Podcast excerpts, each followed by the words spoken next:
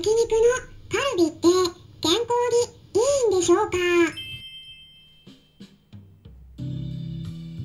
こんにちは。サラホリスティックアニマルクリニックのホリスティック獣医、サラです。本ラジオ番組ではペットの一般的な健康に関するお話だけでなくホリスティックケアや地球環境そして私が日頃感じていることや気づきなども含めて様々な内容でイギリスからお届けしておりますさて皆さんいかがお過ごしでしょうか？昨日はねカンパネルラがお外に行きたがってたので、まあ、少しお庭で一緒に遊んだりしてました。まあいつものことなんですけどね。まあジョバンニはね自分以外のものに興味がないのではいあの兄弟なんですけどねうちの猫。もう全然お外に出たがらないのでもういつもカンパネラだけなんですけどね。誘うんですけどね、うん、一応ね誘うんですけど毎回、うん、ジョバンニにはもう、うん、僕はいいよってね言われるという。はい。まあまたねそのうち猫のお散歩についてもねどういうふうにやるのかっていうのねお話しできればと考えているところです。さてですね先月末にウェブセミナーを開催しました。でお薬に関する注意事項についてですね特に飲みダニフィラリア予防薬そして、えー、ワクチンそして痛み止めこの3つですね。うん。欧米の方でいろいろとちょっと警告が出ています。で日本であんまり知られていないことなので、えー、気をつけた方がいいよ。お薬は選んだ方がいいよ。じゃあどういうふうに選んだらいいのかっていうお話をしていきます。で、えー、これね、えーと、7月やったんですけど8月5日にも開催します。でこのねお申し込みの期限がありますので8月4日の夜24時まで。はい、ぜひ参加したい方はお早めにお申し込みくださいね。まずねメルマガにご登録いただければと思います。メルマガ限定なのでね登録者。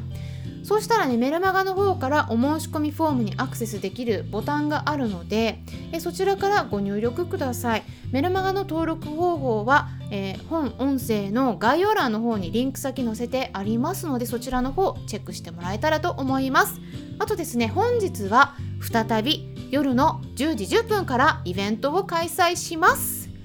はい。クラブハウスになるんですけれども今夜お話しするテーマは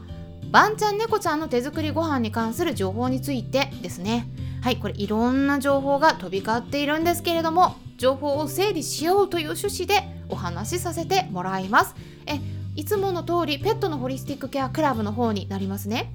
まあ、例えばですね、えー、塩は絶対入れないといけないのか？とか肉を与えすぎると腎臓病になるとか、えー、まあ生食でがんになるとか、まあ、鶏肉を与えると尿石症になるとかまあいろいろね言われていることがあるようです。うんまあ、この辺ね本当なのかどうか気になるっていう方はね是非お気軽にご参加ください。で他にもですねなんかこういった話聞いたんだけどどうでしょうかとか、うん、個人的に聞きたい質問などありましたら最後に質問タイム設けますので手を挙げて直接お話ししていただくこともできますということで最初に少しお知らせしたところなんですけれども今回はですね霜降りの牛肉って健康にいいの？っていう疑問についての回答をしていきます。健康の基本は食事ですよ。食事大事です。これ飼い主の皆さんにとってすごく重要なことになりますので興味のある方は是非最後まで聞いてみてください。っていうかねこの疑問ってね私自身も持ってたことなんですね。霜降り肉って本当に健康なのか。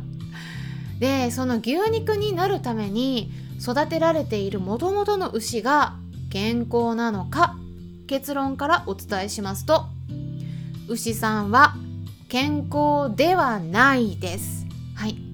そもそもですね霜降りのお肉ってどういうふうに作られているのかということなんです。これね生き物としてちょっとおかしいんですよ、うん、よく考えてみてください。筋肉の間にそんなにねこう筋状に脂肪を蓄える必要があるのかっていうことなんですよ。普通に健康的な動物だったら筋肉と脂肪ってちゃんと分かれてるものなんですね。脂肪が筋肉の中に線状に入り込むってねこれやっぱ自然じゃないんです。で霜降りのお肉を作り出すために牛がどんな生活を送っているか言いますと放牧させると筋肉がついて脂肪が減っちゃうんですね。だからちゃんと筋状に脂肪がつかなくなっちゃうから放牧させないです。もうずっと牛舎の中で飼われるのが一般的っていうことなんですね。あとはビタミン A が邪魔なんでそうです。うん。ビタミン A があると脂肪が増えにくくなっちゃう。だからビタミン A を減らしてます食事の中に。でもね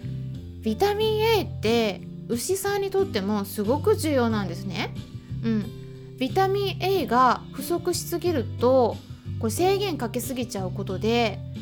まずね失明します。目が見えなくなります。これは人間でもワンちゃん猫ちゃんも同じになります。うん。であとは関節炎。それからカタカナで「ズル」って言って筋肉の中に水ぶくれのような水腫って呼ばれる病気が発生したりするんです。まあねいずれ屠殺して肉にするから別にいいんじゃないのっていうことじゃなくて屠殺されるまでの短い一生をできるだけ幸せに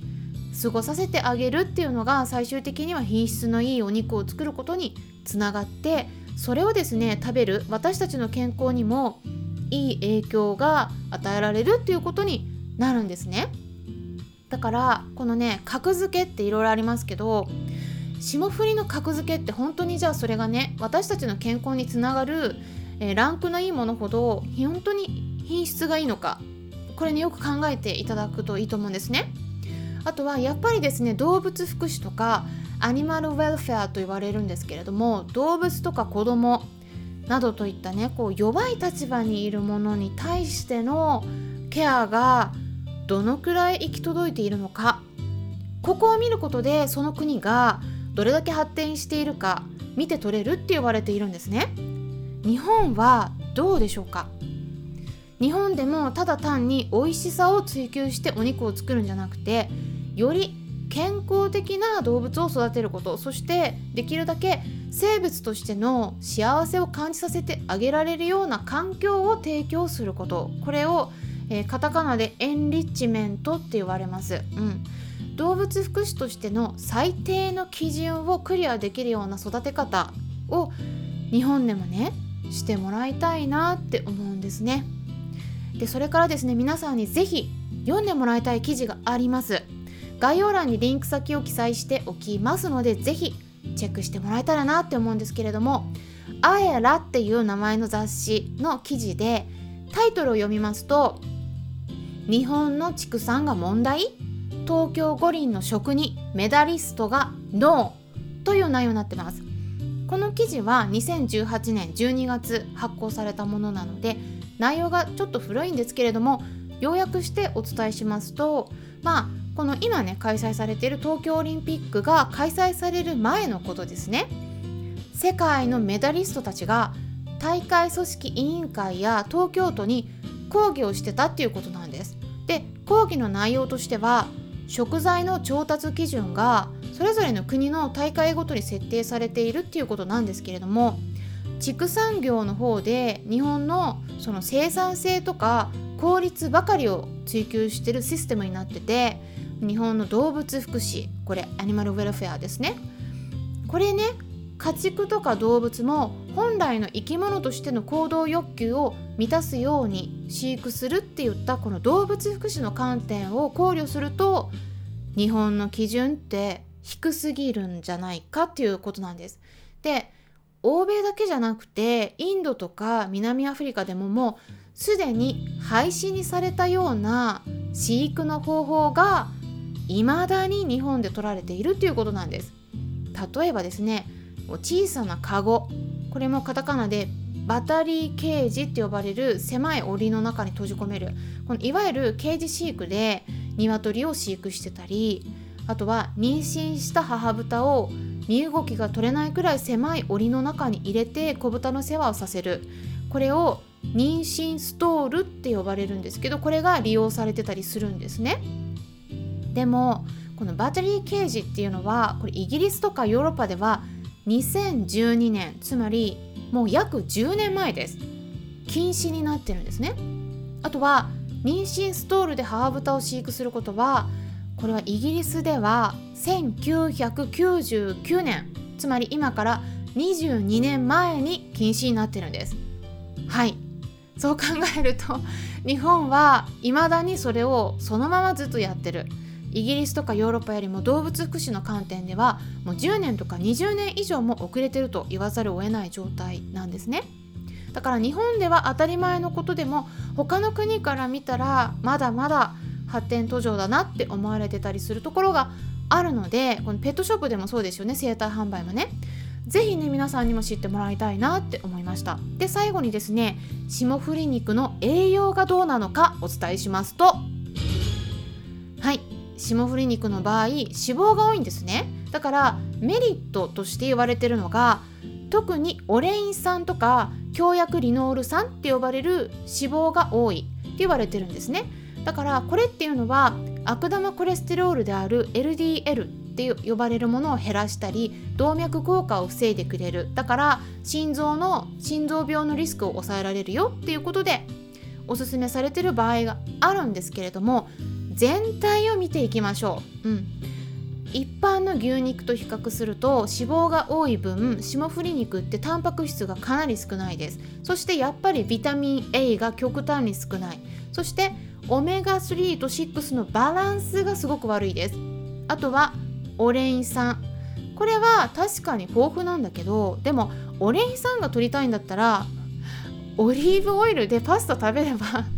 いいんじゃないのっていう話なんですね。あえて霜降り肉からそんな牛の健康を損なってまで取る必要があるのかっていうのがね私の意見です。はい。興味のある方はぜひ記事を読んでみてください。ということで今回は霜降り肉についてお話ししました。参考になったという方はぜひフォローしていただけたら嬉しいです。ホリスティック獣医サラでした。